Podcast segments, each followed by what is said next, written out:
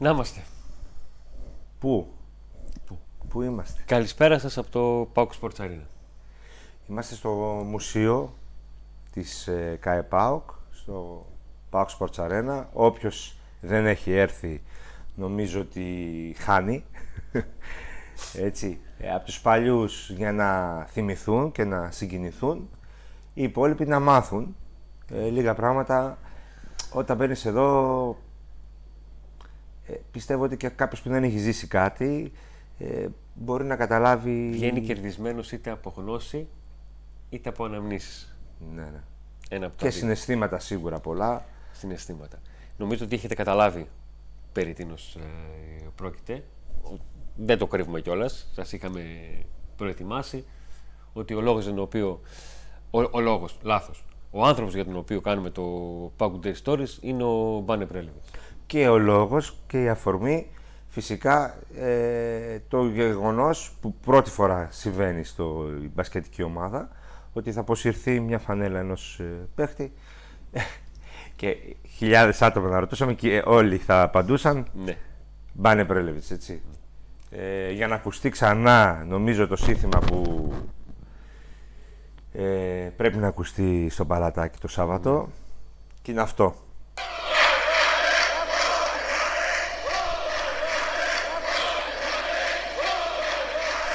Που όσοι... Που όσοι το ακούσατε, σίγουρα γυρίσατε χρόνια πίσω. Μπορεί κάποιοι να πιστέψουν ότι κάπως έτσι κλείνει ένας κύκλος, ε, αλλά δεν νομίζω ότι αυτός ο κύκλος κλείνει ποτέ. Το λέω αυτό γιατί ε, έπρεπε να ψάξει κανείς να βρει πότε πρώτη φορά ακούστηκε αυτό το μπανεμπάν. Ε, οι αναφορές του τύπου ε, θέλουν το σύνθημα αυτό να πρωτοακούγεται σε παιχνίδι με την ΑΕΚ. Στις αρχές του 1989, όταν ο Μπάνε Πρέλεβιτ αρχίζει και δείχνει ποιος είναι με τη φανέλα του ΠΑΟΚ, ε, το σύνθημα αυτό ε, πρώτο ακούγεται από τους ε, φιλάθλους του ΠΑΟΚ ε, ένα σύνθημα που γράφει ιστορία. Ένα σύνθημα που ε, Ακολουθεί την είναι, ομάδα. είναι πολύ απλό, πολύ λιτό ε, και βάζει τον Πρέλεβιτς σε όλα τα σπίτια με το δυσύλλαβο Μπάνε. Ο Μπάνε. Κανείς δεν έλεγε Πρέλεβιτς. Όλοι λέγαν κάθε, μπάνε. ο κάθε αθλητής κερδίζει τον τρόπο με τον οποίο αφήνει το αποτύπωμά του άλλοι με το επίθετό τους, ο Μπάνε με το όνομά του. Αυτό το Μπάνε. Γιατί. Γιατί. Γιατί ήταν ένας αθλητής ο οποίος ε, ο φίλαθλος έβλεπε τον εαυτό του μέσα εκεί. Ο παδός έβλεπε τον εαυτό του μέσα από αυτά που έκανε ο Μπάνε. Και δεν μιλάμε για τις μπασκετικές του ικανότητες που είναι αφ- αναμφισβήτητα έτσι ήταν μεγάλες, αλλά για το πάθος που έβγαζε, ε, την αυταπάρνηση, ε, τη τρέλα, τη καψούρα. Τα δύο μπλουζάκια που φοράμε, δύο πράγματα θα πω. Τα, τα, τα δύο μπλουζάκια που φοράμε είναι ο λόγος για τον οποίο ε, εγώ δεν πρόκειται να βγάλω ποτέ το μπάνε από την πρώτη θέση των, των αθλητών που, που λατρεύω. Χώρια που ο- αν η ζωή μου είναι ένα ντόμινο το πρώτο του βλάκι είναι ο Μπάνε Πρέλεβιτς και το τελευταίο είναι το Pack Day. ναι. Ο Μπάνε Πρέλεβιτς ξεκίνησε όλο αυτό. Ε, εδώ τον βλέπετε να χαμογελάει μετά από ε, αγωνιά η οποία του σπάσε δύο δόντια σε παιχνίδι με τη Real το, το 90. Και εδώ είναι ο Μπάν να κλαίει στην Αντ. Ο Μπάν λοιπόν για μένα τότε ήταν ο πρώτος αθλητής που έχω δει και έχει κάνει όλα όσα έχω κάνει εγώ. Έχει χαρεί, έχει χαμογελάσει, ε, έχω δει το πρόσωπό του να αγωνιά όπως εγώ και έχει κλάψει όπως εγώ. Έχει Μέχρι- πλακωθεί. Μέχρι τότε. Όπως μέχρι- εγώ. μέχρι τότε δεν, δεν θυμόμουν άλλον αθλητή της, τη- της δικιάς μου γενιάς της, όσο μεγάλο να, να, να κλαίει μαζί μου, όπως έκλαιγα εγώ, να κλαίει εκείνος. Το δεύτερο, ε, από τότε που είπαμε τον Νίκο να κάνουμε το, το μπάνε και σκεφτόμασταν πότε θα το κάνουμε και λέγαμε κάποια στιγμή και η ΚΑΕ σαν ήρθε μας είπε τώρα θα το κάνουμε γιατί τώρα θα γίνει αυτή η κίνηση είναι το, του το έλεγα συνέχεια πώς θα μπορέσω να περάσω σε παιδιά που δεν έχουν ζήσει τον μπάνε, τι είναι ο μπάνε. Δεν είναι μόνο παιδιά. Μεγάλοι. Και, και κάποιοι μεγαλύτεροι που δεν έχουν ζήσει τον μπάνε. Προχθές, τι ήθελα να σου το πω, που πήραμε καφέ με τον Άλεξ, Ναι. δεν τον έχει ζήσει. Δεν θυμάται. Όχι. Είναι 30. Ο ψηλός. Είναι 30 φεύγα. Ο μόνος που Δεν μπορεί να με θυμάται. βοηθήσει λοιπόν να Άμα το δεν είσαι 40 κάτι και πάνω, δεν θυμάσαι. Ο μόνος που μπορεί να με βοηθήσει να το κάνω είναι ο Παύλο Γκαρσία. Γιατί έχω την εντύπωση ότι ο Μπάνε ήταν ο Γκαρσία πριν τον Γκαρσία. Ήταν το, ο άνθρωπος που μέσα στο γήπεδο ήταν μάχη και θυσία. Ήταν ο άνθρωπος που έπεφτε και ξανασηκωνόταν και ως έννοια αυτές τι δύο ατάκες, το ΠΑΟΚ είναι μάχη και θυσία και το επιτρέπεται να πέσει, επιβάλλεται να σηκωθείς, τη ζήσαμε και μετά ήρθε ο Γκαρσία και μας τις έφερε ως μότο, να το πω λίγο έτσι. Ναι, ναι. Ο Μπάνε είναι ο άνθρωπος που καταρχήν η ομάδα εκείνη, έτσι, με αρχηγό τον Μπάνε, με ηγέτη τον Μπάνε, με πρώτο σκόρε τον Μπάνε, με, με, με, που γέννησε παοξίδες, έκανε ανθρώπους εκτός Θεσσαλονίκης, εκτός Βόρειο Ελλάδας, εκτός που δεν είχαν σχέση ούτε οι οικογένειές του οικογένεια, οικογενειακά με τον ΠΑΟΚ, τίποτα, έκανε παιδιά να ακολουθούν την, ομ- τον, τον ΠΑΟΚ. Αλλά κράτησε και ζωντανή τη σπίθα των Παοξίδων, οι οποίοι ήταν ε, απογοητευμένοι με την εικόνα της ποδοσφαιρικής ομάδας. Λοιπόν, πάνω σε Στα αυτό. πέτρινα χρόνια, που είναι πάρα πολλά, του ποδοσφαιρικού ΠΑΟΚ, υπήρχε μία ομάδα η οποία έφτασε στην κορυφή της Ευρώπης. Μπορεί να μην πήρε Ευρωλίγκα, αλλά τότε Έπαιξε τρεις το τελικούς. κύπελλο κυπελούχων Ευρώπης, τα κόρατς και αυτά ήταν υψηλό επίπεδο. Δεν ήταν όπως ήταν τώρα οι διοργανώσεις. Ήταν υψηλό επίπεδο. Ε, δηλαδή το να πάρεις κυπελούχων Ευρώπης και έπαιζαν ας πούμε πάω με τη Ρεάλ, έπαιζε με, με, με μεγάλες ομάδες, έπαιζε με, με μεγαθύρια. Ε, και έφτασε ο Πάκου να είναι και αυτός μεγαθύριο. Εκεί έφτασε. Οπότε όχι μόνο κράτησε τη σπίθα, αλλά γιγάντωσε τον Πάοκ στο σύνολό του. Γι' αυτό και τώρα που η ομάδα δεν έχει αυτή τη δόξα, ε, οι παλιότεροι ίσως να έχουν μία έτσι, να, το, να λησμονούν από τη μία και από την άλλη να, έτσι, να έχουν μία πίκρα, ας πούμε, για το... Ακριβώς. Πάνω σε αυτό, ο Μπάνε Πρέλεβιτς είναι ο άνθρωπος ο οποίος το έχει αποτυπώσει καλύτερα και θα πάμε να δούμε μία τάκα του από την συνέντευξη που είχε δώσει όταν είχε αποχωρήσει από πρόεδρος της, ε, της ΚΑΕ για όλο αυτό που σας ε, περιγράφουμε. Τώρα για όλους αυτούς που δεν ξέρουν τι σημαίνει μπάσκετ το ΠΑΟ, μπάσκετ του ΠΑΟ. Θέλω να πω την άποψή μου γιατί πρέπει να υπάρχει μπάσκετ του ΠΑΟ. Σε όποιο επίπεδο μπορεί να υπάρχει, γιατί για να πάει σε πολύ ψηλό επίπεδο αυτή τη στιγμή του, του ευρωπαϊκού μπάσκετ χρειάζονται αρκετά χρήματα. Αλλά έστω να διατηρήσει αυτό το επίπεδο που είναι τώρα, που είναι αγωνιστικά πολύ ψηλό επίπεδο. Όταν πάω στα παιχνίδια του ποδοσφαίρου, επειδή μ' αρέσει, πάω στη Τούμπα, σταματάει ο κόσμος και μου λέει, εσείς μας κάνετε πάω. Όταν λέει εσείς μας κάνετε πάω, εννοεί μπάσκετ του πάω. Αυτοί είναι 35άριδες, 40άριδες, 45άριδες, που την δεκαετία του 90, όταν το ποδόσφαιρο περνούσε τα προβλήματά του, κρατήθηκαν και δημιουργήθηκαν από την ομάδα μπάσκετ. Αυτό δεν πρέπει να το ξεχάσουμε. Μια ολόκληρη γενιά που αυτή τη στιγμή υποστηρίζει την ομάδα και γεμίζει γήπεδα δημιουργήθηκε από το μπάσκετ. Όποιος δεν το ξέρει, να διαβάσει την ιστορία. Να το μάθει για να ξέρει τι υποστηρίζει. Γι' αυτό το λόγο πιστεύω ότι και ο κύριος Σαββίδης θα συνεχίσει να, στηρίξει, την- να στηρίζει την ομάδα όπως έχει κάνει όλα αυτά τα χρόνια. Και θα την στηρίξει και θα την στηρίζει μέχρι να βρούμε τον ιδιοκτήτη.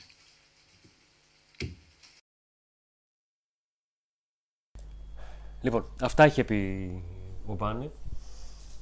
όταν αναφέρθηκε στο ποιος είναι ο μπασκετικός Πάου. Και φυσικά έβαλε πάνω την ομάδα και όχι τον ίδιο ότι ε, τίποτα δεν κέρδισε μόνος του, τίποτα δεν έχασε μόνος του. Αυτό είναι το, το ομαδικό άθλημα. Λοιπόν, άνοιξαν οι ασκοί του Εόλου στη Θεσσαλονίκη. Επίθεση του Άρη με ντοκουμέντα. Ο Μπάνε Πρέλεβιτ είναι τόσο Έλληνας όσο και ο πρωθυπουργός της Αυστρίας. Ναι. Αποτύπωμα της εποχής. Ο Πάουκ λοιπόν φέρνει τον Μπάνε Πρέλεβιτ στη Θεσσαλονίκη, κάνει τη μεταγραφή ε, ύψους 50.000 δολαρίων. Ο Νίκος Βεζιτζής, μέσω ενός επιχειρηματία που δραστηριοποιούταν στο Βελιγράδι, μαθαίνει για τον Μπάνε Πρέλεβιτ. Ε, αρχίζει και κοινή διαδικασίες για να τον αποκτήσει. Αναζητείται το έδαφος για να ελληνοποιηθεί. Για να μην πω όλη την ιστορία, γιατί καθόμουν και τη διάβαζα, για να τη μάθω απ' έξω, μην φέρνω χαρτιά και τέτοια.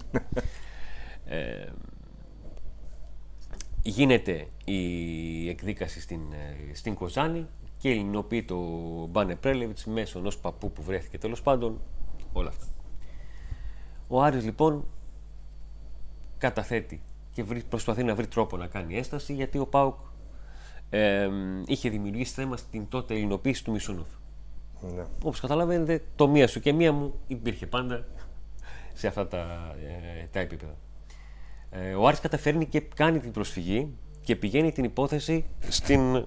Κάποια στιγμή θα γινόταν γι' αυτό. Ε, άμα δεν το κάνεις, αυτό Πηγαίνει την, την υπόθεση σε δικαστήριο νέο είναι στη, παράδοση.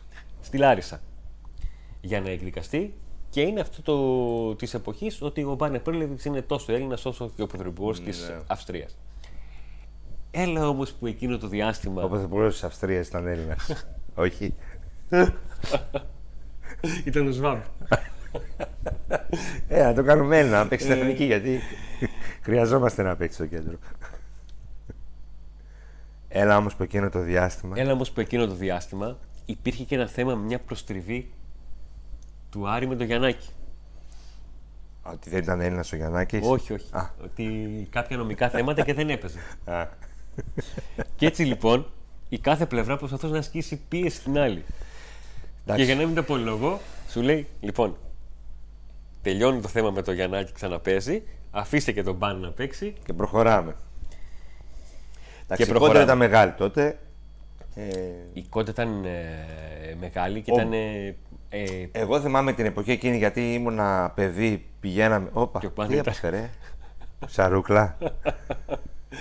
με τον Μπερέτο Γιουγκοσλάβικο, ε.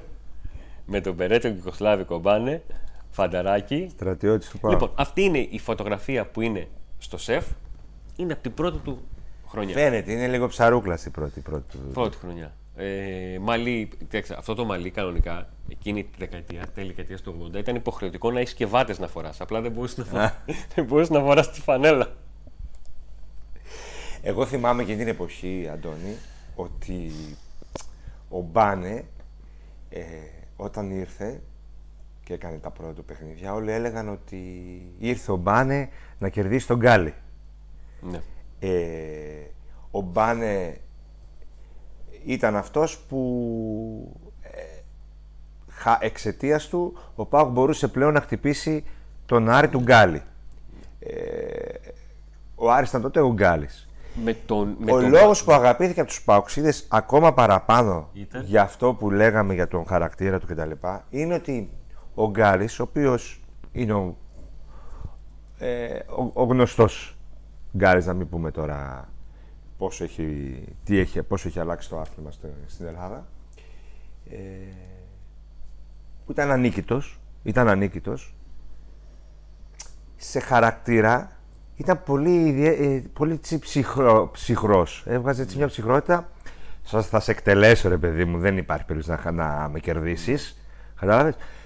Δεν τον έβλεπες να κλαίει. Δεν τον έβλεπες να χαίρεται. Δηλαδή χαιρόταν, αλλά επειδή ήταν έτσι ο χαρακτήρας του, Ναι, φαινόταν ακόμα και έτσι στη- πιο τον ρομπότ, έβλεπες. ας Ακριβώς πούμε. αυτό. Ήταν ένας αθλητής ρομπότ, ο οποίος τους καθάριζε όλους. Δηλαδή, ο Πάκ δεν πάει να ήταν μπροστά σε όλο το μάτι. Στο τελευταίο δευτερόλεπτα θα κάνω κάτι, θα το πάρω εγώ το μάτι. Ο Μπάνε έβγαζε τα συναισθήματά του. ο- ό,τι και έβγαζε και τα συναίσθημα συναισθήματα του, Βλέπει. του κόσμου. Ναι, αυτά όλα. Θα, θα κερδίσω μία φορά εγώ. Τις 10 θα τις χάσω. Τι Τη μία όμως που θα κερδίσω, Τη μία θα κερδίσω και τις 9 θα έχω ματώσει. θα ματώσω, θα χτυπήσω, θα κλάψω και τη μία που θα κερδίσω θα ενθουσιαστώ, θα χαρώ.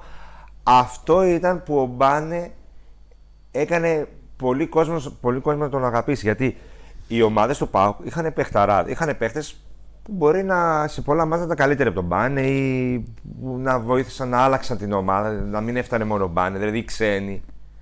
Οι ξένοι ανα- σε αυτή τη 15 ετία ας πούμε, που ο Πάουκ ήταν ψηλά στο μπάσκετ, οι ξένοι που ήρθαν ήταν αυτοί οι οποίοι έδιναν το κάτι παραπάνω στην ομάδα. Δεν έβγαζαν όμως αυτό που έβγαζε ο Μπάνι στον κόσμο. Αυτό. Αυτό ήταν ο, νομίζω που τον έκανε να ξεχωρίσει.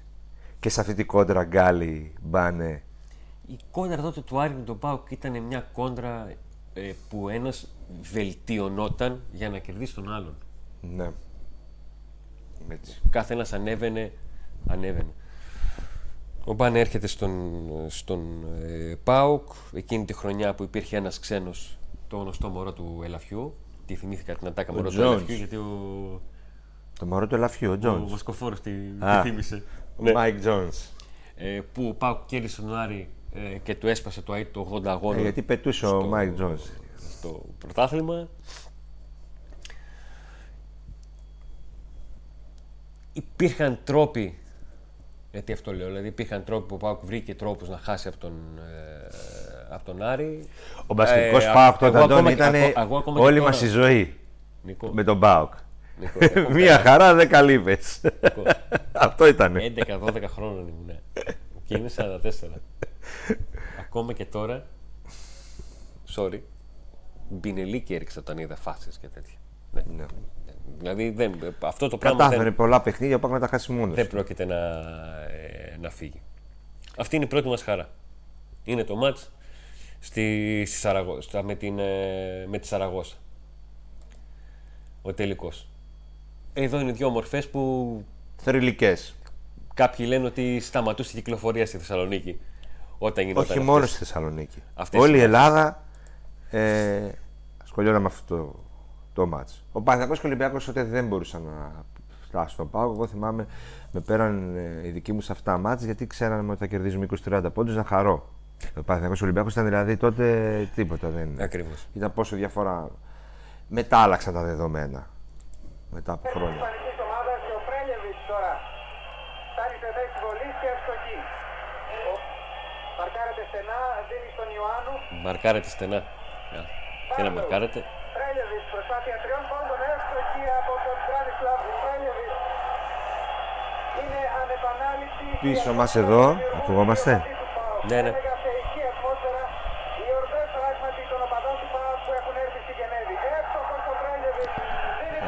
Σταμάτησε. η μάχη με το rebound είναι τρομερή και βγαίνει κερδισμένο ο Πρέλεβιτ, ο οποίο μόνο του κατεβάζει την μπάλα, κάνει και το σουτ και είναι εύστοχο. Ανταλουστό. Εδώ πίσω μας στο... υπάρχει μια. Θα τα δείξουμε, με- θα προσπαθήσουμε να κάνουμε καμία ξενάγηση, αν μπορέσουμε μικρή στο τέλος. Είναι το αεροπλάνο που έχει φτάσει στο αεροδρόμιο της Θεσσαλονίκης και χιλιάδες φίλοι του ΠΑΟΚ περιμένουν το, την Άλλες ομάδα. ορδές, γιατί είπε στη μετάδοση είχε ορδές. όπου είδατε ότι στη μετάδοση δεν κάναμε κανένα μοντάζ. Έχει. Ο Μπάνε λέει, ε, εντάξει, πήρε το rebound, ε, κατέβασε την μπάλα, ε, πήγε, έβαλε ένα καλάθι. Μετά η ομάδα βοήθησε στην άμυνα κιόλας. Μετά ξαναπήρε η ομάδα την μπάλα, ε, ξανά έξι ένα τρίποντο. Ε, τι να κάνουμε, έβαλε ακόμα ένα τρίποντο. Ο Πρέλεβιτς, ο Πρέλεβιτς, ο Πρέλεβιτς. Θα νομίζει κανένας ότι ξέρεις, δεν ξέρει κανένα παίχτη και ξέρει μόνο αυτόν. Έτσι, έτσι. Παιδιά, ήταν απίστευτες εποχές, απίστευτες στιγμές, με μεγάλα ευρωπαϊκά παιχνίδια. Το Παλέντε Σπορ δεν, μας, δεν, δεν χωρούσε τον κόσμο. Ε, υπήρχε ενδιαφέρον από παντού, από όλη την Ελλάδα. Ε, πραγματικά δεν έπεφτε η καρφίτσα στα μάτια του ΠΑΟΚ. Και στα ευρωπαϊκά και στα ντέρμπι με τον Άρη, εκεί εννοείται, επειδή υπήρχε ενδιαφέρον και από, τις δύο, από τους φιλάθλους και των δύο ομάδων. Ε, αλλά γενικά ο- σε όλη, την Ελλάδα, σε όλη την Ελλάδα έλεγες ΠΑΟΚ και όλοι είχαν ένα χαμόγελο και πλέον σκεφτόντουσαν το σημερινό μας πρωταγωνιστή. Ναι, αυτή τη κίνηση. Τη... Αυτό είναι. Αυτή. ε, ο ιδρώτας όλων. Ο υδρότα όλων. Εγώ ε, σαν παιδί, από τα πρώτα πράγματα που θυμάμαι να κάνω αυτό. Και στο ποδόσφαιρο, τα πρώτα πράγματα που θυμάμαι που προσπάθησα να κάνω είναι να γίνει μια σέντρα και να βάλουμε γκολ με το χέρι. Τα κολλά. Όχι, ρε, τον Διέγκο. Α, το Διέγκο. Και εγώ λέω το τάκολα. Τα κολλά ήρθε μετά. Γιατί δεν ήταν με το χέρι του τάκολα γι' αυτό. Ούτε με τον Διέγκο. Τον Διέγκο ήταν με το χέρι. Τι έγκαιτα με το χέρι του Θεού. Ακριβώς. λοιπόν, ήρθε η ώρα να δώσουμε το λόγο σε έναν άνθρωπο ο οποίος οργάνωσε τον Κερκίδα. Εγώ μεγάλωσα δίπλα του στην Κερκίδα. ε, Δίπλα στο Εγώ ήθελα, Τιβάνο. ήθελα να πω και μετά λέω Α συνεχίσει ο. Ε, ήταν ε, ο άνθρωπος που οργάνωνε την Κερκίδα σε όλα αυτά τα απίστευτα χρόνια του μπασκετικού ΠΑΟΚ. Ε, ο Τάσος Μασκοφόρος, ο οποίος βρίσκεται τώρα στη Γερμανία και έζησε από την Κερκίδα όλα τα συναισθήματα αυτά που ε, έβγαζε ο Μπάνε με την αγωνιστικότητά του και ο ίδιος φυσικά και όλος ο κόσμος στήριξε τον Μπάνε από την πρώτη στιγμή μέχρι την τελευταία. Για τον Μπάνε Πρέλεβιτς ε, μπορούμε να πούμε αυτό που θυμόμαστε εμείς ε, από τη μέρα που πρώτο ήρθε στον ΠΑΟΚ που ήταν με τα τζιν και με το μαλλί το φουντωτό εκεί στον Πάγκο παίζαμε με τον Άρη στο παιχνίδι με τον Τζόουνς, το μωρό του Ελαφιού. Όταν ε, σπάσαμε ένα αίτητο του Άρη ήταν στον Πάγκο. Ε, ένιωθε το παιχνίδι, το ζούσε από τον Πάγκο. Ε, μετά σιγά σιγά με τις προπονήσεις μπήκε μέσα στο γήπεδο. Ε, κατάφερε να πάρει τη θέση του βασικού.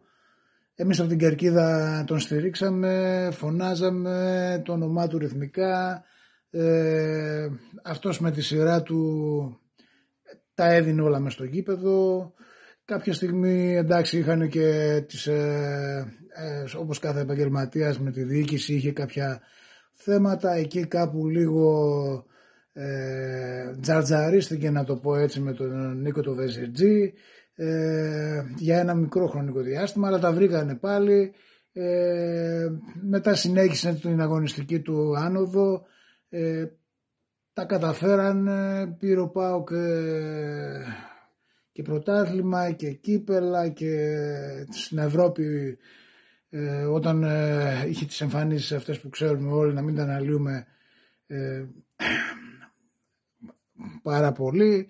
Ε, ο Μπάνε Πρέλεβιτς ε, ήταν στον ΠΑΟΚ ε, και έκλεισε την καριέρα του ας πούμε εντάξει μπορεί να πήγε και στην ΑΕΚ ε, στον ΠΑΟΚ έμεινε ως ο παίκτης που ε, παρόλους και με τραυματισμούς και με δυσκολίες ε, μπορούμε να πούμε ότι έκανε και ενέσεις για να παίξει με τραυματισμούς, με δύσκολες καταστάσεις ε, και όμως εκεί έσφιξε τα δόντια, μπήκε μέσα στο γήπεδο, έπαιξε, ε, τα έδωσε όλα.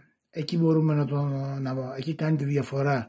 Ε, σίγουρα και υπάρχουν και άλλοι παίκτες ε, μέσα στον ΠΑΟΚ οι οποίοι δώσανε τα πάντα ε, και από πιο παλιά, αλλά ο Μπάνε Πρέλεβης ήταν ένα ξεχωριστό κομμάτι, ήταν στην εποχή που ο ΠΑΟΚ ε, μεγαλούργησε και τα έδωσε όλα, ένα κομμάτι δηλαδή μέσα από, από αυτή τη δόξα, τη, την πορεία του ΠΑΟΚ ε, που ήμασταν η ομάδα ε, στο μπάσκετ που φέραμε, για- ανοίξαμε το δρόμο για τα ευρωπαϊκά κύπελα, κύπελο κυπελούχων, κύπελο κόρατς, ε, είχαμε κάνει περήφανη όλη την Ελλάδα και εμείς από την Κερκίδα, από τη δικιά μας την πλευρά δώσαμε αυτό που έπρεπε για τον ΠΑΟΚ, όλα για το δικέφαλο αετό, την ΠΑΟΚάρα μας. Ε, και από ό,τι μαθαίνουμε τώρα η φανέλα με το νούμερο 7 ε, του Μπάνε Πρέλεβης θα αποσυρθεί και θα πάει ψηλά εκεί στο παλατάκι ε, στην κορυφή. Ε, μπορούμε να πούμε ότι ξεκινάει ε, με, με τον ε, Μπάνε Πρέλεβιτς και θα θέλαμε και θέλουμε να ξεκινήσει μια νέα εποχή και με άλλες φανέλες και με άλλα νούμερα. Αυτό σημαίνει ότι ε, θα πρέπει ο ΠΑΟΚ να πάει πολύ ψηλά και να μας φέρει κύπελα και πρωταθλήματα. Και φυσικά όλα αυτά γίνονται με παίκτες σαν τον Μπάνε. Να, να πούμε ότι βαρούσε μία το τύμπανο και καταλάβαινες ποιος ήταν. στην Κερκίδα. Ε, μιλάμε τώρα. Εντάξει. εντάξει. Φοβερός Τέλος. οργάνο της Κερκίδας. Ε, να είναι καλά. Τα μπλουζάκια που φοράμε μπορείτε να τα βρείτε πλέον από την μπουτίκ της ε, ΚαΕΠΑΚ εδώ στο Pauk Sports Arena. Θυμίζουμε ότι είμαστε Είναι τη δύο από, τα, στιγμή στο μουσείο του. δύο από τα τρία ή γηπέδου. τέσσερα συλλεκτικά που θα βγουν. Υπάρχει και συλλεκτική φανέλα η οποία είναι σε 200 κομμάτια περιορισμένα μέχρι εξαντλήσεως. Ναι, στο και υπάρχουν αποθέματος. αυτά τα μπλουζάκια και κάποια άλλα σχήματα. Θα τα λογικά ήδη τα έχει ανακοινώσει η ΚαΕΠΑΟΚ. Εμείς να θυμίσουμε πριν συνεχίσουμε την, ε, το αφιέρωμα αυτό σήμερα στο PAOK Today Stories με- για τον Μπάνε Πρελεβίτς ότι τι, πρώτον, like. Έτσι. Κάτε ένα, Δεν, αυτά τα ευκόλω εννοούμενα κάτε παραλίγο ένα δεν like, υπάρχουν. κάτε ένα like και συνεχίζουμε. Μια εγγραφή στο κανάλι η οποία θα σας βάλει και σε κλήρωση για μια φανέλα του Γιάννη Κωνσταντέλια που θα γίνει στο τέλος της ερχόμενης εβδομάδας. Του Παπέκταρου. Με τον, ε, με του τον μικρού Ολυμπιακό. πρίγκιπα. Ακριβώς. Όσοι είστε συνδρομητές θα έχετε ε, πέντε συμμετοχές στην κλήρωση. Η εγγραφή είναι μία συμμετοχή. Για συνδρομητές υπάρχουν τρία διαφορετικά πακέτα για να μας στηρίξετε με αυτόν τον επιπλέον Με το μεγάλο τρόπο. πακέτο παίρνετε και εισιτήριο για τη Τούμπα, παιδιά, και ειδικά και τώρα play-off. Ήδη το εισιτή, τα, εισ- οι συνδρομητέ, ο συνδρομητής που του αντιστοιχούσε το εισιτήριο για το ΠΑΟ ΚΑΕΚ το πήρε το εισιτηριάκι. Το, το έχει στα χέρια του. Έτοιμο. Έτοιμο. Με φιωγκάκι. Όχι, Λοιπόν, με email ε, τέτοιο. Συγχαρητήρια και με την νίκη. έτσι, ε, με την νίκη εννοείται. Ε, έχουμε Γιανακίδη, Έχουμε Γιανακίδη. Έχουμε Γιανακίδη, ναι. ο δημοσιογράφος Κωστή Γιανακίδης και φίλος. Ε, και να τα χρόνια έπαιξε και αυτός το ρόλο του ε, όντας μέλος της ε, εφημερίδας Πάουξης μια εφημερίδα η οποία έγραψε και αυτή τη δική της ιστορία. Ένα εγχείρημα, εγχείρημα φιλάθλων του ΠΑΟΚ, των παδών του ΠΑΟΚ, των οργανωμένων παδών του ΠΑΟΚ που νομίζω με αυτή την εφημερίδα απέδειξαν πώς μπορεί με καλό τρόπο μια ομάδα οπαδών να δημιουργήσουν φιλάθλους να, να κρατήσουν κρατήσουν φιλάθλους και να ανεβάσουν το ενδιαφέρον ακόμα περισσότερο. Ε, ήταν πραγματικά ένα απίστευτες, ε, απίστευτα Ένα, τεύχη. ένα Τα εγχείρημα οποία τα το οποίο κρατάμε τώρα, σαν τώρα Ευαγγέλιο. καταλαβαίνεις. Τώρα Τα καταλαβαίνεις τεύχη τι της. ήταν. Τώρα καταλαβαίνεις τι ήταν αυτό το εγχείρημα. Ε, ας ακούσουμε λίγο τον ε, Γιανακίδη, ο οποίος και αυτός έζησε φυσικά την ε, ομάδα του ΠΑΟΚ από πολύ κοντά ε, και ταξίδεψε και αυτός ε, και στο εξωτερικό με, για τον ΠΑΟΚ και ε, ε, ήταν στη, σε όλα τα μάτια τα μεγάλα της μπασκετικής ομάδας. Πολλοί θα πούν ότι είναι πάρα πολύ δύσκολο, ως αδύνατο, να περιγράψεις με λίγα λόγια τον μπάνε και το στίγμα που άφησε στην ομάδα. Το πιστεύω κι εγώ αυτό. Γι' αυτό θα αποφύγω τα πολλά λόγια και θα σας μιλήσω για την πιο χαρακτηριστική φωτογραφία, τη φωτογραφία που θα έχετε δει όλοι. Είναι ο Μπάνε μετά τον τελικό της Ναντ, έχει πέσει στα γόνατα, έχει βάλει τα χέρια στο πρόσωπο και κλαίει για το χαμένο τελικό. Ε, όλη αυτή η φωτογραφία δεν συμπυκνώνει μόνο αυτό που ήταν ο Μπάνε, συμπυκνώνει αν θέλετε όλο αυτό που είναι ο ΠΑΟΚ. Που είναι ο πόνος, που είναι το να είσαι τόσο κοντά στο θρίαμβο και τόσο κοντά στην αποτυχία, που είναι η τρέλα και η επιμονή στο να προχωράς. Ο Μπάνε κατά τη γνώμη μου ήταν ένας σούπερ ήρωας για τον κόσμο του ΠΑΟΚ, ακόμα και για μένα που είμαστε συνομήλικοι και η προσφορά του δεν αποτιμάται φυσικά με το κρέμασμα της φανέλας ψηλά στο γήπεδο. Η προσφορά του αποτιμάται με το αποτύπωμα που έχει αφήσει μέσα σε όλους μας και με το «Ο μπάνε μπάνε» που ακόμα ακούγεται στα αυτιά μας ή αν θέλετε είναι μέσα στα λαρίγκα μας. Η απόσυρση της φανέλας, δηλαδή σκέφτομαι τη στιγμή που θα γίνεται, Ναι. που θα ανεβαίνει η φανέλα ψηλά, για μας που είμαστε 40 κάτι, είναι σαν να αποχαιρετάμε την παιδική μας ηλικία. Ναι. Είναι Ε, μεγάλη αλήθεια. Άλλοι είναι σαν να αποχαιρετούν την εφηβική τους ηλικία, η πιο μεγάλη.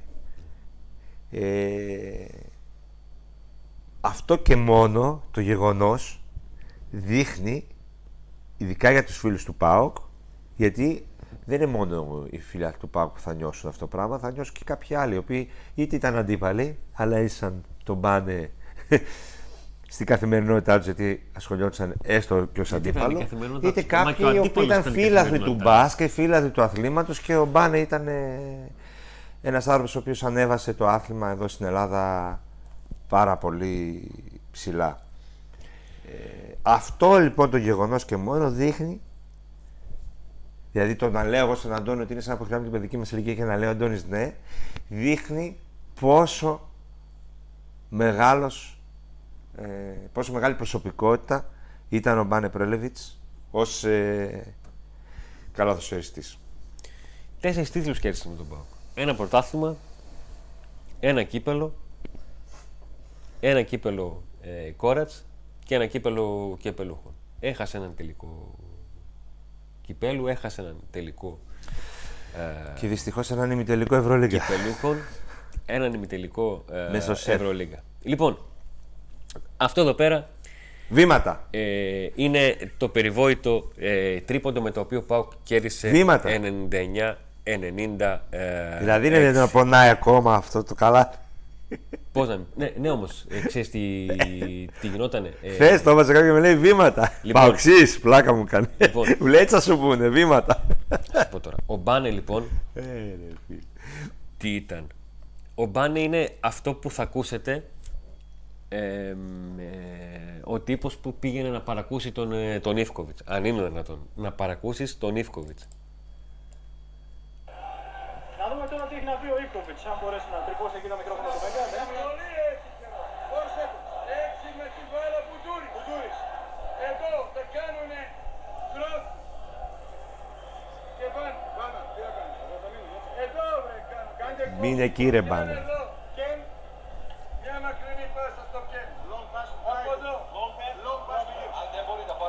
Θα πάρω εγώ μπάλα καλύτερα άμα δεν μπορεί. Ο Μπάνε λοιπόν. Ο Ντούσαν Ιβκοβιτς. Κάθεται και ακούει, κάθεται και ακούει ήρεμα. Ήρεμα. Τρία δευτερόλεπτα έχει. Με 585 σφιγμούς έτσι όλοι. Τον Ιβκοβιτς να δίνει οδηγίες και να λέει ε, θα κάνουμε αυτό ή μάλλον εκείνο ή μάλλον να κάνουμε μια μακρινή πάσα στο, στο μπάρολο. Και εκεί ανάβουν όλα τα λαπάκια του Μπάνε, κανονικά όλα. Όλα. Όλα. Αν δεν μπορεί να πάρω εγώ την μπάλα. Εν τω μεταξύ τι εννοεί; Αν δεν μπορεί. Δώσ' την Μπορεί, δεν μπορεί. Εγώ βρε. Εγώ.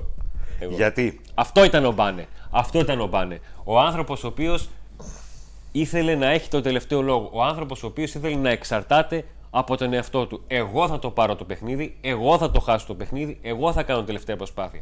Γιατί είμαι ο αρχηγός. Και γιατί την προηγούμενη χρονιά ο Πάουκ είχε ένα πρωτάρμα μόνος του που η μπάλα δεν έφτανε σε αυτόν. Έπρεπε απλά να φτάσει στα χέρια του και να μείνει στα χέρια του. Και η λάθος πά, όπως έγινε και με τη Real Madrid η μπάλα δεν έφτασε σε αυτόν στο τέλος.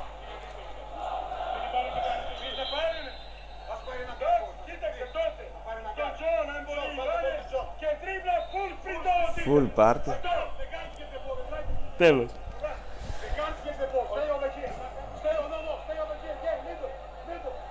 Σάκης Λάγιος. Ακούσατε αρχικά ο Ιβκοβιτς είχε πει να πάει την μπάλα μακρινή πάσα στον Μπάρλο. Μετά όμως υπήρξε ο φόβος ότι οι παίκτες του Άρη μπορεί να κλέψουν αυτή τη μακρινή Ε, πάσα και αποφασίστηκε να πάει την μπάλα ο Κόρφας και να κατεβάσει με τρίπλα. Για να δούμε. Ποιος Κόρφας; 96, Μπάνε. 96. Πρέλεβιτς, τον ακολουθεί ο Σούμποτιτς. Ένα, μηδέν στο τέλος. Και ο Πάοκ θα πάρει την νίκη. Είναι απίστευτο, 96-99. Είναι ε, η όλη. Λοιπόν, έχουμε, μπορούμε να βάλουμε πιπ. Που Η όλη γκάβλα σε αυτό το βίντεο Ε, γκάβλα είναι, δεν είναι που λέει ο Πρέλεβιτς για τρεις, ακούγεται μια ησυχία, ακούγεται η κόρνα, ακούγεται η κόρνα και ακούγεται και η έκρηξη. ναι. Εκεί. Είναι το μάτς αυτό το που... μάτς μετά over, ο- ο- over 4,5. Το πρώτο βήμα για το πρωτάθλημα. Παρόλο που είναι κανονική διάρκεια, θυμάμαι καλά, το παιχνίδι. Ναι. Ε, επιβεβαιώνεται εκείνη τη χρονιά ότι όχι φέτος θα είναι δικό μας επιτέλους. Ε, εδώ κλάματα, ε. Ήθελα να σε ρωτήσω τώρα, το θυμήθηκα. Πού ήσουν, το θυμάσαι που το έβλεπες αυτό το μάτς; Όχι αυτό. Ποιο; Στο παλέ, αυτό που δι- με το τρίπο το θυμάσαι καθόλου που ήσουν σε αυτό το συγκεκριμένο μάτς; Ναι. Πού ήσουν, κάνει να, να υποθεί. Κάνει. Πού ήσουν; Είναι το πρώτο μου, Μην μιλάς σιγά. είναι το πρώτο μου πάω κάρις που με έφερε στο γήπεδο ο θείος μου μαζί με τα ξαδέρφια μου. Άρρωστα αργιανάκια. Άρρωστα αργιανάκια ε, του Γκάλι, δηλαδή Άρης στο μπάσκετ. Ναι, Γκάλης. Ε, τότε ήταν ε, Ναι. Παναθηναϊκός και Γκάλης. Ε, Ολυμπιακός στο ποδόσφαιρο, Γκάλης στο μπάσκετ. Υπήρχαν τέτοια. Τότε όλη η Ελλάδα ήταν Γκάλης και Άρης και Γκάλης και υπήρχαμε εμείς. Όλοι ήταν καουμπόιδες με τους καουμπόιδες και εμείς εμείς, ήμασταν- ήμασταν με τους Ινδιάνους. με Ο τους Απάτσες. Μπάνε με τους Απάτσι. Ο Μπάνε ήταν αυτός που ήταν μπροστά μπροστά με το, και τρεχέ και προσπαθούσε τους άλλους με τα άλογα και με όλα, με, με όλο τον εξοπλισμό να τους ε, χτυπήσει. Όσοι στα καουμπόικα τότε ήμασταν με τους Ινδιάνους, ήμασταν και με τον Μπάουκ. Έτσι είναι. Γιατί και τότε υπήρχε ένα σύστημα, χάρη και εξαιτίας της δυναμικής του Γκάλι και το Ευρωμπάσκετ κτλ. Ένα σύστημα το οποίο ακόμα και όταν ε, ο, ο Άρης και ο Ιωαννίδης και ο Γκάλης δεν ήταν στις καλές τους μέρες υπήρχε εκεί το σύστημα να τους βοηθήσει και υπήρχαμε εμείς οι άλλοι οι οποίοι ρε, εσείς μη μας ενοχλείτε τώρα το... έχουμε, την, την έχουμε ωραία την ιστορία την έχουμε φτιάξει ωραία, μη μας το χαλάτε και ο Μπάν ήταν ο ηγέτης αυτής της, αυτής της ιστορίας Ο ίδιος ο Μπάν έχει πει ότι. Πού αυτό ήσουν, το στο μάτς- Παλέ Ναι. Ήσουν στο Παλέ στο Παλέ. Ο Μπάν έχει πει ότι τον έχει αλλάξει σαν άνθρωπο και σαν αθλητή αυτή τη η σκηνή στην, ε, στην άντο τρόπος στον οποίο α, τότε είχε χάσει ο Πάοκ. Ήταν 17 Μαρτίου του 1992, 29 πόντι, 6 στα 10 τρίποντα με την ισοφάριση του, του Μπάνε. Ήταν μια στιγμή που τον άλλαξε ως, ε, ως άνθρωπο, τρόπο τον οποίο σκεφτόταν, ο τρόπο τον οποίο αντιδρούσε. Το καταλαβαίνω και νομίζω όλοι στέκονται σε αυτή τη σκηνή. Αυτό το, το κλάμα του Μπάνε δεν μπορείς να το δεν μπορούν να το καταλάβουν τα, τα νέα παιδιά και όπως εγώ δεν μπορούσα να καταλάβω κάποια πράγματα που μου λέει ο πατέρας μου γιατί τα έζησε εκείνη άλλο να το ζεις και άλλο να το βλέπεις Ναι. ως ιστορία Ρε εσύ πώς βλέπαμε εμείς αυτούς που μας λέγανε για τη δεκαετία του 70 και λέγαμε Έλα ρε γέρο τώρα, άσε μας με τη δεκαετία του 70, μας έχει ζαλίσει τώρα τη δεκαετία του 70 και δεν τι πήρατε, τι πήρατε, ο ε. Πελέ και ο Πελέ τώρα δεν μάθω Ένα πρωτάθλημα πήρατε, έτσι θα λένε τώρα και για σένα και για μένα. Α, ε, Τι; Πάπους, ένα πρωτάθλημα πήρατε στο μπάσκετ και μας πρίζετε με τον μπάνε τώρα και έτσι θα λένε. Μην Οι γέροι τώρα μην τι έρθει λένε. κανένας να μου το πει αυτό Ναι, ε, τον παρακαλώ Κουτολίδι! όχι ξέρεις ότι δεν είμαι τέτοιος ότι είμαι Α. λίγο Άξιο, θα το, θα το δώσω εγώ για σένα. Ρε εσύ, έχω δει, ξέρεις τι μου έχει κάνει εντύπωση; κόρφας μπάνε Έβλεπα ένα μάτς στο YouTube ε, με Βασιλιάδη μέσα, ε, Μουλαομέροβιτς, εκείνη την ομάδα. Ναι. Και γράφει από κάτω ένας παλιές ζωξασμένες στιγμές. Και έχω ζαλιστεί. Έχω πάθει σοκ. Έχεις πάθει στόκ Ναι, γιατί γιατί σου φάνηκε γιατί ποιες δοξασμένες στιγμές δηλαδή αυτοί- οι άλλες τι δεν Τι δοξασμένε στιγμές, τίποτα δεν έκανε εκείνο. Και καταρχήν αισθάνθηκα κολόγερος, πιο γέρος από ότι είμαι. αισθάνθηκα άστε για σύνταξη. Πάει, τελειώσαμε τα ψωμιά μας, τα φάγαμε. ναι. Και ένα δεύτερο, παιδιά, αν γράφει ένας, νεα- ένα παιδί, ξέρω εγώ, στα 25 του τώρα ή στα 30 του, στα 30 του λογικά, παλιές δοξασμένες στιγμές ε, για αυτή την ομάδα εκείνη. Δικαιολογεί τη σημερινή μας Εντάξει, μα εκπομπή. Υπήρχαν παιδιά τα οποία ν- πίστευαν ότι είναι δοξασμένη στιγμή η ομάδα του ποδοσφαιρικού ΠΑΟΚ με τον Γκαρσία που διεκδίκησε το πρωτάθλημα με το. Εντάξει, όλα εκεί αυτά ήταν και- μια στιγμή γιατί ο Πάουκ ξεκίνησε να αντεπιτίθεται, ας Ναι, πούμε και τότε. αυτοί που είχαν ζήσει τα πρωταθλήματα και το κύπελο, Ναι. σου λέει. Εντάξει, όχι, αντίστοιχα και εντάξει. αυτοί απορούσαν με αυτό που. Εντάξει, δεν είναι το ίδιο γιατί εκείνη η Έλεγα. ομάδα του Ζαγοράκη Δεν πήρε έκανε. τίποτα. Δεν πήρε, αλλά ήταν πρώτη φορά μετά από χρόνια που μπήκε. Προσπαθώ να σου δώσω λίγο να καταλάβει. Ήταν ο προπομπός αυτού που γίνεται τώρα. Ναι, έτσι πως ήρθαν τα πράγματα, ναι. Αλλά τώρα μιλάμε εδώ, παιδιά. Ξέρω να κάνουμε λίγο έτσι, άμα φαίνεται. Όχι, ή δεν θα τη φαίνεται, δείξουμε γιατί μετά. Είναι ο καναπές. Μιλάμε τώρα εδώ χιλιάδες κόσμοι στο αεροδρόμιο να... Α, περίμενε. Ε, η φανέλα που βλέπετε εδώ, του, πίσω από τον, ε, δίπλα από τον Αντώνη, με Αυτή το εδώ η 7, φανέλα. είναι από το 95, από το τελικό στη Λαμία. Από το Final Four. Το μοναδικό κύπελο πήρε ο Μπάνε, γιατί είχε, είχαμε πάει και τελικό με τον Πανιόνιο. στο ΣΕΦ. Καταφέραμε να το χάσουμε. Πάω, ξέρε φίλε, τι θα έκανε. Αυτό εδώ πέρα είναι η, η άλλη μεγάλη ιστορική του Πάουκ, τελικό από την ε, Μπένετον Τότε τα Για φαβορεί η Μπένετον, Ρεάλ ναι. και ο Πάοκ. και πήγαν τελικό η Μπένετον και η Λιμός. Και κέρδισε μάλιστα η Λιμός τη, Το, την το Μπένετον. πιο μεγάλο outsider. Ακριβώς. Ευρωλίγα Το 1993. μέσα στην Αθήνα, γεμάτο όλο το γήπεδο. Αυτά τα ξέρετε, να μην τα λέμε. Ίσως ήταν η στιγμή, η πιο άσχημη στιγμή του Μπάνε στον ΠΑΟΚ και του παζικετικού ΠΑΟΚ. Μπορεί τα πράγματα να ήταν α- ακόμα και τώρα εντελώς διαφορετικά αν έπαιρνε ο ΠΑΟΚ εκείνο το, εκείνη την Ευρωλίγα. Ακολούθησε και ε, μ, το χρονικά την έχω πρώτη αυτή τη φωτογραφία, δεν ξέρω γιατί, αλλά αυτή είναι εδώ πέρα έπρεπε να, να βάλω, που είναι ε, το 94 το Κόρατς, ε, με νίκη 9 πόντους στη Θεσσαλονίκη στο πρώτο, γιατί ήταν διπλή τελική, ε, με τον Πάουκ να κερδίζει, να του είχε ροκανίσει η Στεφανέλη τη διαφορά στους 3 και να βρίσκει τρόπο με δύο τρίποτα να την πάει στους 9. Και ε, ο Μπάνε πανηγυρίζει, φρεσκοξυρισμένος, η γνωστή ιστορία που ο Μπάνε είναι να ξύρισε μια εβδομάδα. Ε, 12.30 ώρα δίνει ο Σούλης ραντεβού με τους παίκτες του Μαρκόπουλος για να τους μιλήσει πριν το, πριν το μάτσο στο ξενοδοχείο. Κατεβαίνει ο, ο Μπάνε φρεσκοξυρισμένος, τον βλέπετε, να σας ξαναδείξω εδώ. Ε, σας καλά, ρε, σας τι στήσουν ξέρεις. όλοι, τι, τι είναι αυτά, τι. Γιατί νόμιζα ότι το κάνει από γόλι το, το Ναι, Από αφήνει το γούρι το άφηνε. το Πάντα. άφηνε. Και ξαφνικά το βλέπουν ξυρισμένο. Και κόντρα ξύρισμα. Δηλαδή το ξαναβάζω.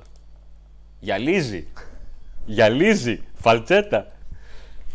Και ο Μπάνε ψύχρεμος απαντάει. Ρε παιδιά, απονομή έχουμε το βράδυ. Πού να πάμε έτσι. Έχουμε απονομή να πάρουμε ένα κύπελο. Να πάρουμε ένα κύπελο. Σε ένα μάτς το οποίο ε, δικαίως, δικαίως θεωρείται ένα από τα για μένα το τελειότερο μάτι που έχει δώσει η ελληνική ομάδα σε τέτοιο επίπεδο. Ο Μπάν έχει βάλει 30 πόντους, 5-8 δίποντα, 3-3 τρίποντα, 11-12 βολές. Ο Μπουντούρη έχει κάνει μάτι το οποίο δεν έχει χάσει σουτ. Ο Κόρφας έχει κάνει μάτι που δεν έχει χάσει τρίποντο. Ο Γαλακτερός έχει στάξει τρίποντα. Αντώνιο Κόρφας Μία είναι παράσταση- η φανέλα του οποίου ως δεύτερο θα βάζες πάνω στο παλατάκι, στην οροφή. Ναι. Είναι ο Κόρφας, ε. Είμαι ανάμεσα σε Κόρφα και Σταυρόπουλο, να σου πω την αλήθεια. Και Σταυροπουλό. Ναι. Ναι, εκεί. Ναι. Εκεί είμαι ανάμεσα σε Κόρφα και, και Σταυρόπουλο. Η προηγούμενη φωτογραφία που σα έδειξα είναι από τους τελικούς με τον Ολυμπιακό εκείνης τη χρονιάς. Τους περιβόητους πέντε τελικούς με, τα... με τις κάλτσες που βγήκανε στο, στο τέλος και αυτός είναι ο τελευταίος στήλος του, του Μπάνε Να τη δυο στη τους. Λαμία. Η φανέλα αυτή, την βλέπετε, είναι Αυτή, αυτή εδώ ακριβώς η πέρα. φανέλα Αυτή. που φοράει και είναι εδώ, στο μουσείο. Έτσι. Κάποιος τη τσάκωσε και μετά την έδωσε... Και ο Παναγιώτης Χορούζουλου την πήρε υπομάλης, την έκρυψε. Αν μπορούσε να τη φάει για να την προστατεύσει, θα το έκανε. Θυμίζουμε Ξέρω. Είναι το σίγουρο. Σάββατο Πάω ΚΑΕΚ, σημαντικό μάτς την ε, μπασκετική ομάδα και πριν από το μάτς θα τιμήσουμε όλοι με την παρουσία μας πρέπει να τιμήσουμε όλοι τον ε, Μπάνε Πρέλεβιτς. Θα, γίνει, θα είναι ιστορικό γεγονός και θα ξεκινήσει νομίζω ουσιαστικά όντας η πρώτη φανέλα που θα αποσυρθεί νομίζω θα ξεκινήσει και αυτό να θα πάρουν και άλλη σειρά. Είμαι Λοιπόν, σίγουρος. ε, πάμε στον, ε, στον Παναγιώτο Χαόσογλου που είναι γραφείο τύπου της ε, ΚΑΕ ΠΑΟΚ. Βασικά στις εκπομπές ξεκινάνε τον καλό φίλο και στην άρφα και τέτοια. Ε, για μένα είναι καλός ε, φίλος, με συντρόφευσε στα, σε χρόνια στα οποία έκανε ρεπορτάζ στο, στο γκολ και ήρθε να συνδράμει και έκανε και εκείνος ποδοσφαιρικό ρεπορτάζ. Τον βοήθησα και με βοήθησε γιατί μπήκε στα, στα ποδοσφαιρικά χωράφια για ένα ε, διάστημα. Έχω πάρα πολύ καλές αναμνήσεις από τον άνθρωπο Παναγιώτη και ξέρω ότι αν, αν του έλεγα από πριν να κάτσει να σκεφτεί και να το τραβήξουμε αυτό το βίντεο σε λίγες μέρες, ξέρω ότι θα τον πέδευα, γιατί θα σκεφτόταν ότι παίρνω αυτό από αυτό, παίρνω από εκείνο, παίρνω από και τ' άλλο, παίρνω τα Εντάξει, έχει ζήσει κιόλας με την ομάδα και ως ρεπόρτερ και στη συνέχεια ως γραφειοτύπου τα πάντα. Ακριβώς. Ε... Και θα αναφερθεί σε μια ιστορία, σε ένα μάτι το οποίο είναι ο καλύτερος τρόπος να κλείσουμε για να δείξουμε το ποιος ακριβώς ήταν ο, ο αρχηγός Μπάνε Πρέλεβιτς. Λοιπόν, τι είναι ο Μπάνε για τον, για τον Πάο και τι είναι ο Μπάνε για μας που τον ζήσαμε από, από κοντά. Ε, νομίζω ότι εκφράζει με διάφορους τρόπους ότι σκεφτόμαστε όλοι για τον ΠΑΟΚ. Ε, είναι αυτός ο οποίος ε, οδήγησε την ομάδα έχοντας πολύ αξιόλογους ε, συμπαίκτες στις καλύτερες στιγμές της ιστορίας της. Είναι αυτός ο πολύ cool τύπος που ποτέ δεν γύρισε προς την εξέδρα να δείξει το σήμα, να κάνει έναν πολύ έντονο πανηγυρισμό, κάτι το οποίο ενοχλούσε ενδεχομένως πολύ κόσμο, γιατί ο κόσμος αυτό ακριβώς θέλει, αλλά την ίδια στιγμή όλοι ήξεραν ότι είναι αληθινός. Ε, και είναι αυτός ο οποίος ε, έδωσε όλη του τη ζωή για τον ε, ΠΑΟΚ, ε, τα περισσότερα χρόνια και γι' αυτό είναι που θα τιμηθεί κιόλας ως αθλητής, ε, και πολλά ακόμα χρόνια από διάφορες θέσεις. Ουσιαστικά ε, συνέδεσε το όνομά του με τον ΠΑΟΚ και κυρίως με τα καλύτερα χρόνια. Νομίζω ότι ε, το έχει αναφέρει και κάποια στιγμή και έχει πολύ δίκιο ότι σε μια πολύ δύσκολη στιγμή για, τα, για την οικογένεια του ΠΑΟΚ, στα πέτρινα χρόνια του ποδοσφαίρου, με τον ίδιο πρωταγωνιστή και με μια πολύ αξιόλογη ομάδα παικτών, παραγόντων και πάντα με τον φίλαθλο κόσμο στο πλευρό, ε, κράτησε ψηλά ε, τον ΠΑΟΚ και ουσιαστικά γέννησε νέες ε, γενιές παοξίδων, να το πω έτσι, οι 35άρδες, οι 40άρδες, οι 50άρδες του σήμερα έχουν πολύ έντονες μνήμες από εκείνα τα χρόνια. Ε, θα πω κάτι πολύ χαρακτηριστικό, το οποίο αποτυπώνεται και σε αυτό εδώ το, το t-shirt. αυτό είναι από τον αγώνα με τη Real Madrid τέλη Ιανουαρίου του 1990, όταν δέχτηκε μία αγωνιά από τον Φερνάντο Ρωμάη, τον γίγαντα των 2-10 εκατοστών. Ε, έσπασαν δύο δόντια. Παρ' όλα αυτά, όποιος είχε τέτοιο περιστατικό και να μην έχει κανένας, γνωρίζει ότι ο πόνος είναι αφόρητος. Παρ' όλα αυτά, έμεινε στο παιχνίδι. Έδωσε όπως πάντα τον καλύτερο του εαυτό. Ο Πάοκ κέρδισε. Η φωτογραφία είναι που αποτυπώθηκε σε ένα πολύ ωραίο, θέλω να πιστεύω, t-shirt αμέσως μετά το παιχνίδι και δείχνει ε, τον αθλητή ο οποίος δεν έβαζε ποτέ ε, τον εαυτό του ε, πάνω από την ομάδα. Αγωνίστηκε με όποιες συνθήκες δύσκολες μπορεί να φανταστεί κανένας, παίζοντας με, έχοντας στο ένα του πόδι δύο νούμερα μεγαλύτερο παπούτσι από ό,τι είχε στο άλλο όταν είχε ένα σοβαρό πρόβλημα. Και ένα περιστατικό που θέλω να πω, το 1996, λίγες ημέρες πριν τον επαναληπτικό με τη Ζαλγκύρη, στον ημιτελικό που οδήγησε τον Μπάουκ στον τελευταίο του ευρωπαϊκό τελικό στη Βιτόρια. Ο Μπάν είχε ένα σοβαρό πρόβλημα με τη μέση δεν μπορούσε να αγωνιστεί σε ένα παιχνίδι που έπαιξε ο Πάοκ με την ΑΕΚ στη Λάρισα ε, σαν ουδέτερη έδρα, γιατί ο Πάοκ είχε τιμωρημένη την έδρα του. Ήταν στη Γενική Κλινική Θεσσαλονίκης και ο αείμνηστος Κώστας Σαμαρά, ο τότε γιατρός του Πάοκ, του είχε κάνει πάνω από 15 ενέσεις στη μέση για να μπορέσει να τον επαναφέρει. Θεωρούσαμε όλοι ότι δεν θα παίξει. Εγώ τότε ως ρεπόρτερ και με τα μέσα της εποχής που δεν υπήρχαν κινητά τηλέφωνα για μας τότε, ε, έκανα το κλασικό τηλέφωνο στο Παλέντες Σπορ για να μάθω από τους φύλακες αν έχει ξεκινήσει η προπόνηση και ο φύλακας που ήταν παοξής μου λέει συνωμοτικά εσύ αυτός ήρθε στο γήπεδο και κάνει προπόνηση. Εμείς θεωρούσαμε ότι δεν θα μπορούσε να σηκωθεί. Ο Μπάνε όχι μόνο ε, έκανε λίγη προπόνηση, αλλά ξεκίνησε και το παιχνίδι γιατί μόνο έτσι θα μπορούσε να παίξει. Ζεστός από την προθέρμανση, έπαιξε 10 λεπτά. Έδωσε στον Μπάουκ την όθηση. Έπαιζε τότε και ο Στογιάκοβιτ και ο Μπουντούρης και ο Μπαλογιάννη και όλοι. Ο Πάουκ κέρδισε με, με μια διαφορά μεγαλύτερη των 50 πόντων και είναι μία από τις, εκείνες τις στιγμές που μας εξέπληξε με την αυταπάρνησή του για την, για την ομάδα. Ε, θεωρώ ότι η επιτυχία αυτής της εκδήλωσης θα είναι να γεμίσει το γήπεδο, να συγκινηθεί ο κόσμος και να ακούσουμε το γνωστό σύνθημα από όλο τον κόσμο, να το φωνάξουμε κι εμείς για, για μία ακόμη φορά. Όπως και ο ίδιος λέει, τώρα πρέπει ο κόσμος να ασχολείται με αυτούς που παίζουν και γι' αυτό πρέπει να διαχωρίσουμε σε δύο κομμάτια αυτό που θα γίνει το Σάββατο στο παιχνίδι με την ΑΕΚ. Το ένα το κομμάτι είναι το πριν, μέχρι την απόσυρση της φανέλας και το άλλο το κομμάτι είναι το μετά, που έρχεται το πολύ σημαντικό παιχνίδι και το αγωνιστικό το κομμάτι. Ε, θα συμμετέχουν ε, όλοι οι συμπαίκτες του, με τους οποίους ε, πέτυχε πολύ σημαντικά πράγματα στην ιστορία του ΠΑΟΚ, με τον έναν ή τον άλλο τρόπο, όσοι δηλαδή μπορούν να είναι εδώ και όσοι δεν θα είναι εδώ που έχουν στείλει τα, τα μηνύματά τους. Ε, θα είναι όλοι οι πρόεδροι της ομάδας. Νομίζω ότι θα δούμε πολύ κόσμο που έχουμε να το δούμε πολύ καιρό στο, στο γήπεδο και ίσως είναι και μία αφορμή ε, αυτή η εκδήλωση για την απόσυρση της φανέλας του, του Μπάνε, εκτός από το ότι ανοίγει το δρόμο για να δούμε και άλλες τέτοιες ενέργειες στο μέλλον, να δούμε και πολύ κόσμο που για διάφορους τρόπους δεν ερχόταν στο γήπεδο, να έχει μια καλή αφορμή από αυτό το παιχνίδι, να επιστρέψει ξανά στην ομάδα μπάσκετ. Λοιπόν, καλύτερος επίλογος δεν θα μπορούσε να γραφτεί από το να σας δείξουμε λίγο και τον υπόλοιπο χώρο στον οποίο βρεθήκαμε για να γράψουμε αυτή την ε, εκπομπή. Ε, προ, προσλάβαμε κάμεραμαν προσωρινά.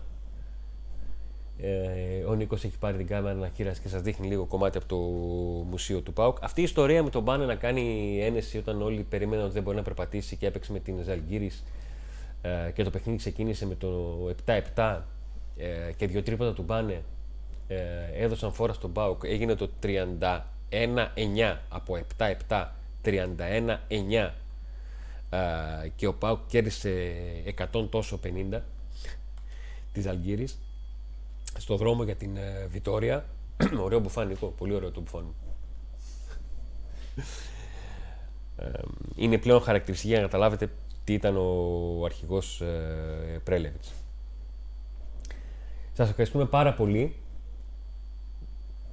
που, που είσαστε στην παρέα, που μεγαλώνετε την παρέα του, του Pack Today. Αυτή είναι η υποδοχή την, ε, το 91. Ε, Swiss Air από Ελβετία. Τρόπια, διχτάκια από τρόπια. Εδώ βλέπετε την δεκαετία του 90 και τα τρόπια του 59 και του 84 χαρακτηριστικές ε, φωτογραφίες. Παραλαμβάνω, σας ευχαριστούμε πάρα πολύ που είστε όλοι στην ε, παρέα μας. Ετοιμαζόμαστε για τα επόμενα Pack Today. Το Pack Today Live της Πέμπτης ως προπομπό το αγώνα με την ΑΕΚ και ακολούθησε τα live με ΑΕΚ και ο Ολυμπιακό να πάρουμε τα play-off μέχρι τέλους. Να είστε όλοι καλά και φυσικά άντε να δούμε.